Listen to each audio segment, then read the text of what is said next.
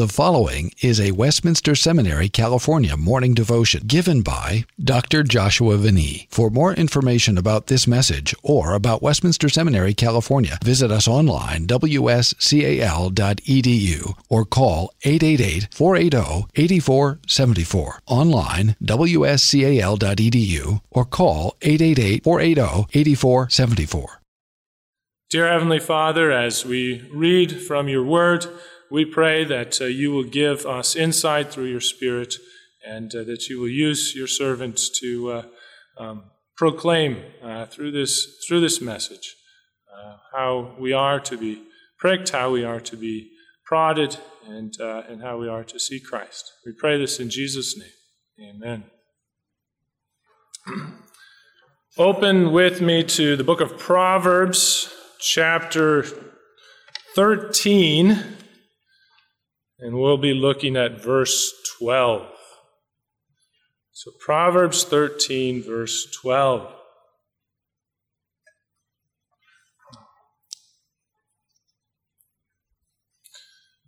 Hear God's word.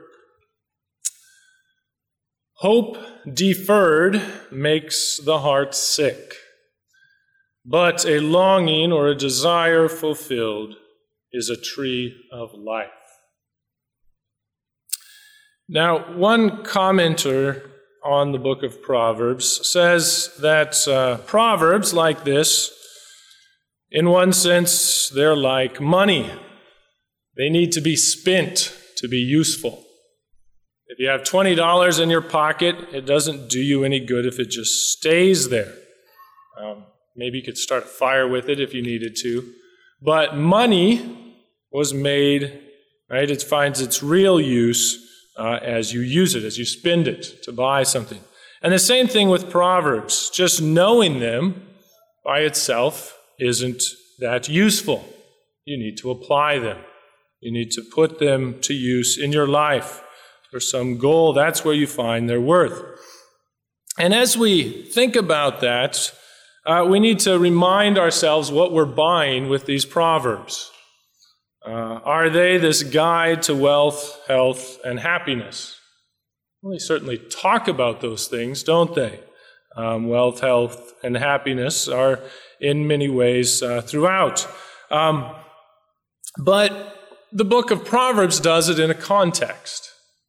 Uh, God didn't just give us a list of scattered proverbs he gave us this book, the book of Proverbs. And I think that's always helpful to remind ourselves as we look at one particular proverb like this God has called his people to pursue wisdom for all the benefits that it can have, but the ground of that wisdom, that relationship, uh, comes to the Lord right? We could say wisdom is grounded in a relationship. The fear of the Lord is the beginning of wisdom. And as we think in New Testament fulfillment, we could in many ways update that to faith in Christ is the beginning of wisdom. Uh, and so we don't come to this seeking to buy ways to redeem ourselves, fix our lives apart from God's work in us and our redemption in Christ. But these can be part of that process as He continues to transform us to that image of Christ, the one who was the true wise man. Um, and so I think we need that reminder as we start here, uh, lest we lose um, that background as we deal with what's in many ways a very practical um, wisdom for us. Uh, now, as, uh, um, as we also start to think about this and we think about what we're buying with the book of Proverbs, uh, when we think of conforming our life to that of Christ, we usually think of righteousness. And the book of Proverbs talks a lot about the moral law, about the wicked and the righteous. But I don't think that's so much the focus in our text here. Um, in the book of Proverbs, we see that God has care. He desires to uh, show us um, that wisdom is needed for, for all of life. When I tell my kids not to touch a hot stove, I'm not so much worried about whether they're sinning or being righteous. I'm worried about whether they burn their fingers or not. Uh, and, uh, and so it's not as much a moral question there. I want to spare them that physical pain. Um, and same thing, that's why I'll teach them to change the oil in their cars uh, so they don't have a costly repair down the road. Uh, and so the book of Proverbs can be very practical in that, dealing with, uh, with areas of life that really are beyond often right and wrong, um, the, the more strict ethical uh, righteousness. Um, so as, as we look at this one this morning, uh, we'll, we'll mention um, its meaning and, uh, and then very much its application. Uh, and as we think of the meaning of this proverb, I don't think it's so hard to grasp.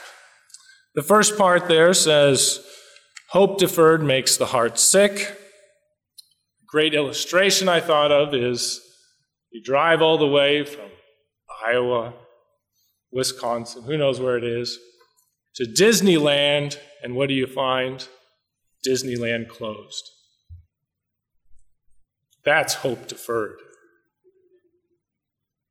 Maybe closer to home, you work on a paper and then you read the syllabus again and you find out it was supposed to be 15 pages, not five pages.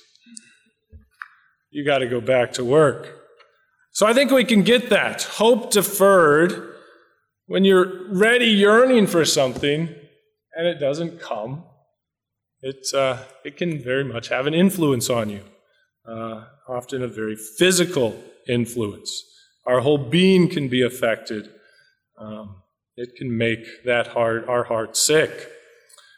Now, on the other side, as we think of the other part, uh, but a desire or a longing fulfilled is a tree of life. Think of Christmas morning. Kids running out, can't decide in which new new thing to play with. Or the end of a semester. All the papers are in, all the finals are written, and you have that physical relief set over you, um, a desire fulfilled. When we reach, when we reach something that we've been looking forward to, it can affect our whole being. Um, we're now happy, encouraged, uh, lightened, reinvigorated, reinfreshed, many different things. Um, if that desire is fulfilled. It's that opposite of sickness, it's in many ways health.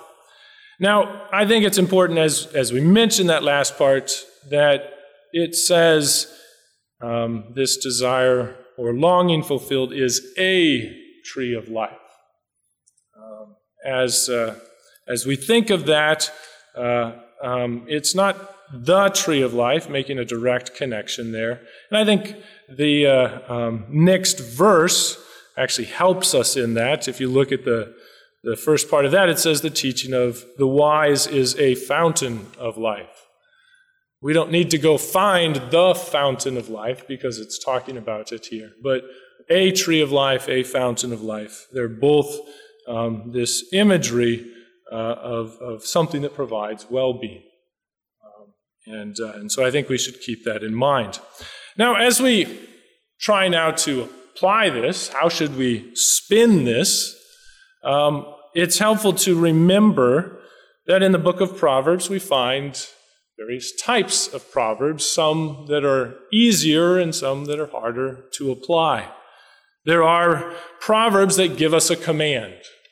Proverbs 14:7 Leave the presence of a fool, for there you will not meet words of knowledge. That's fairly easy to apply.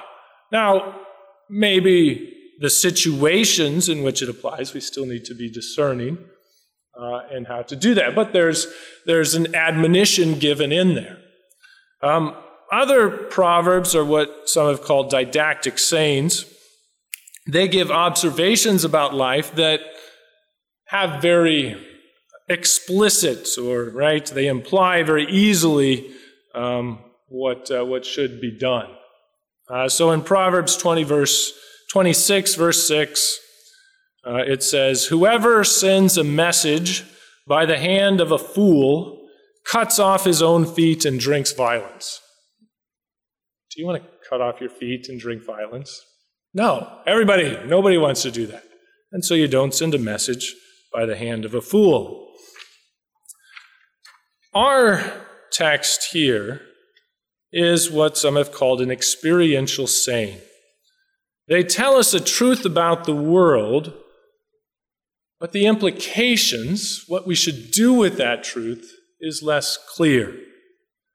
What are we to do? Sickness, we don't want to be sick. Tree of life, that sounds good. So, does that mean we should indulge our every hope and our every desire? That would sell a lot of books. We could make this a great sermon. Um, it, but that isn't how we should apply it, right? It's not, right? Buy that new car now. Eat dessert first. Um, you don't want to make your heart sick. That trip you've always wanted to go on, it'll be a tree of life to you.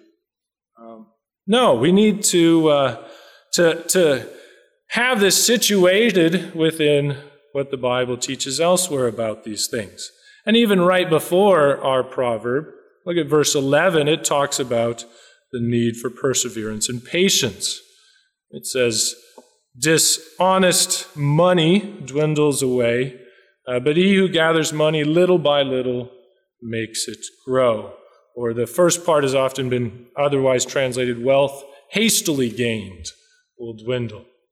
Uh, and so the quick fix is not what you need. And we know that elsewhere. Um, so, how then, if, if it's uh, not so simple, how are we to apply this to our lives? How are we to spend it? And, uh, and I think we could make a number of observations, um, but it, it relates to how we treat ourselves and how we treat others round about us and how we do that in light of the hopes and desires and how they affect our hearts. Uh, we need to take that seriously and bear that in mind. And for ourselves, maybe surprisingly, I would argue this proverb really has great implications for contentment. That our culture is about indulgence. Treat yourself, you deserve it, buy it now, pay later. We want things, things, and maybe even more right now, we want entertainment. We want to be entertained, amused. That's the level, the worth of our life.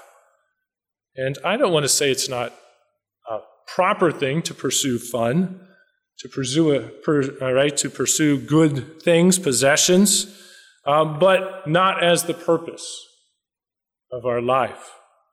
They enrich they can give us joy, but when they become that focus, then we become hollow. Um, we become shallow. Uh, God didn't put Adam in the garden to party and to play. He put him in there to work and to guard.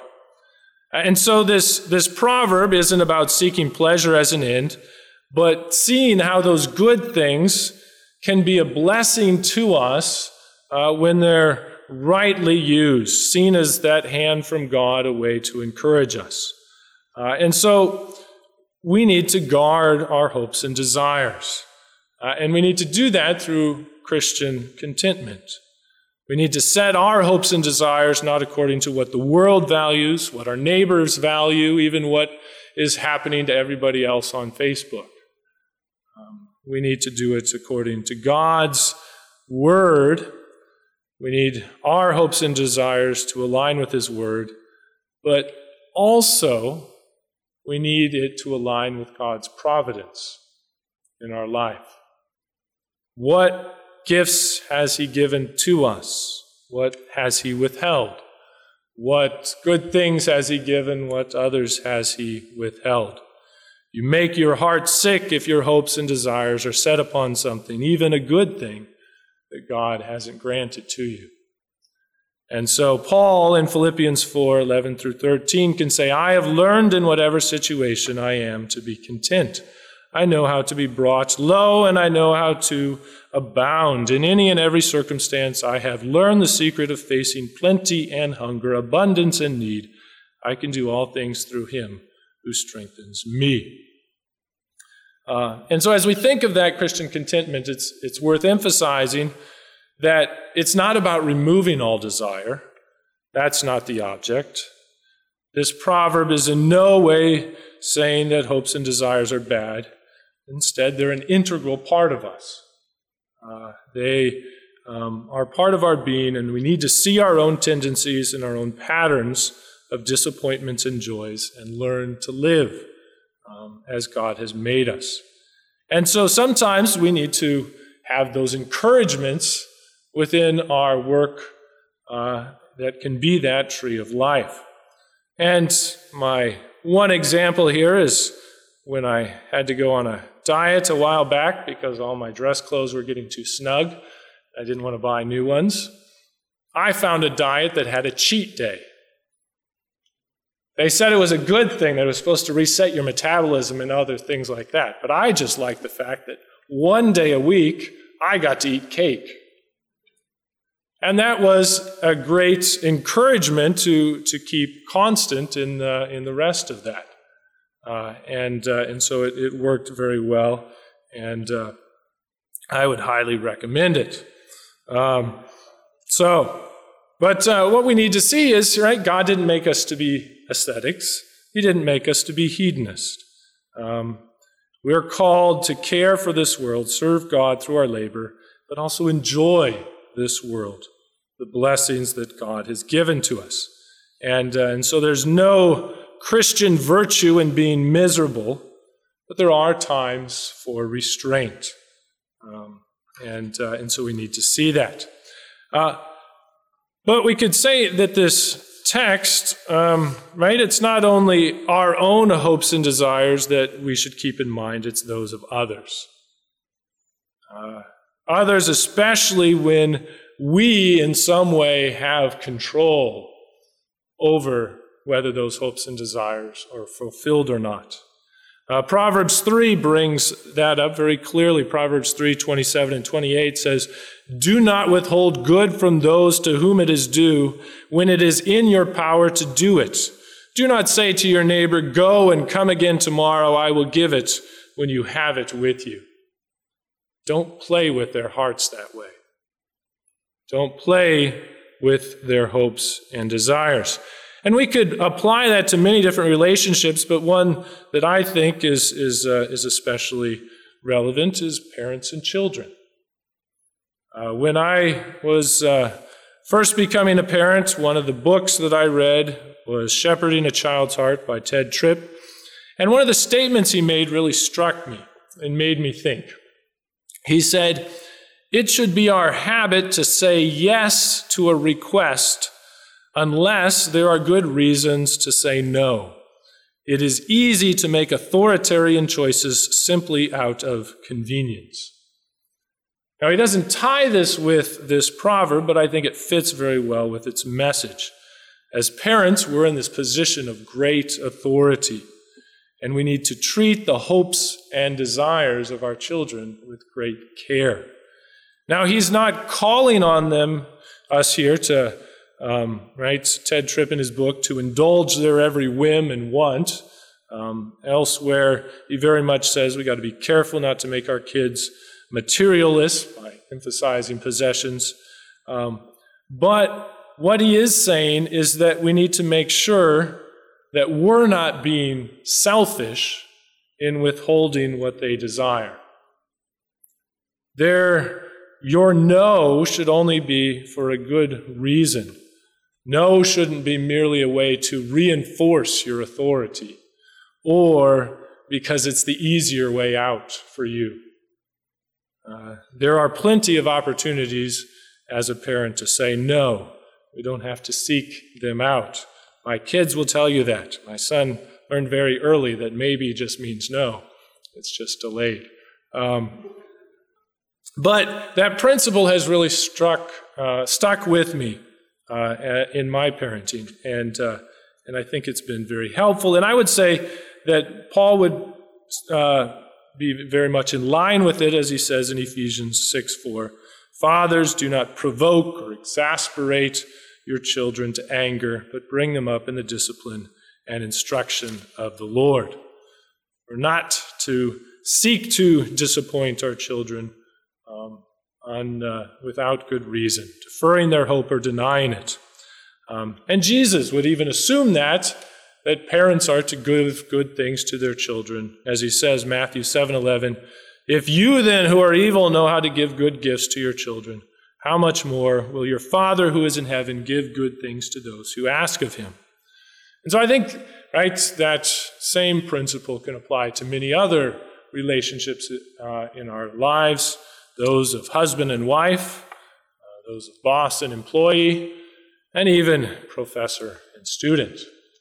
Um, but as, as we, uh, and to close here, and as we think about this, we can add one other element to this as a New Testament Christian.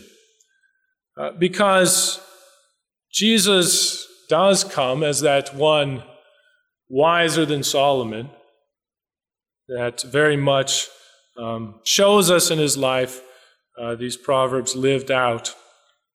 And as we do that, did Jesus have his hopes and desires fulfilled? Well, in that ultimate sense, yes. Right? That ultimate desire to save a people for himself, saving us. He did. Um, but he had to give up many other desires to bring that about.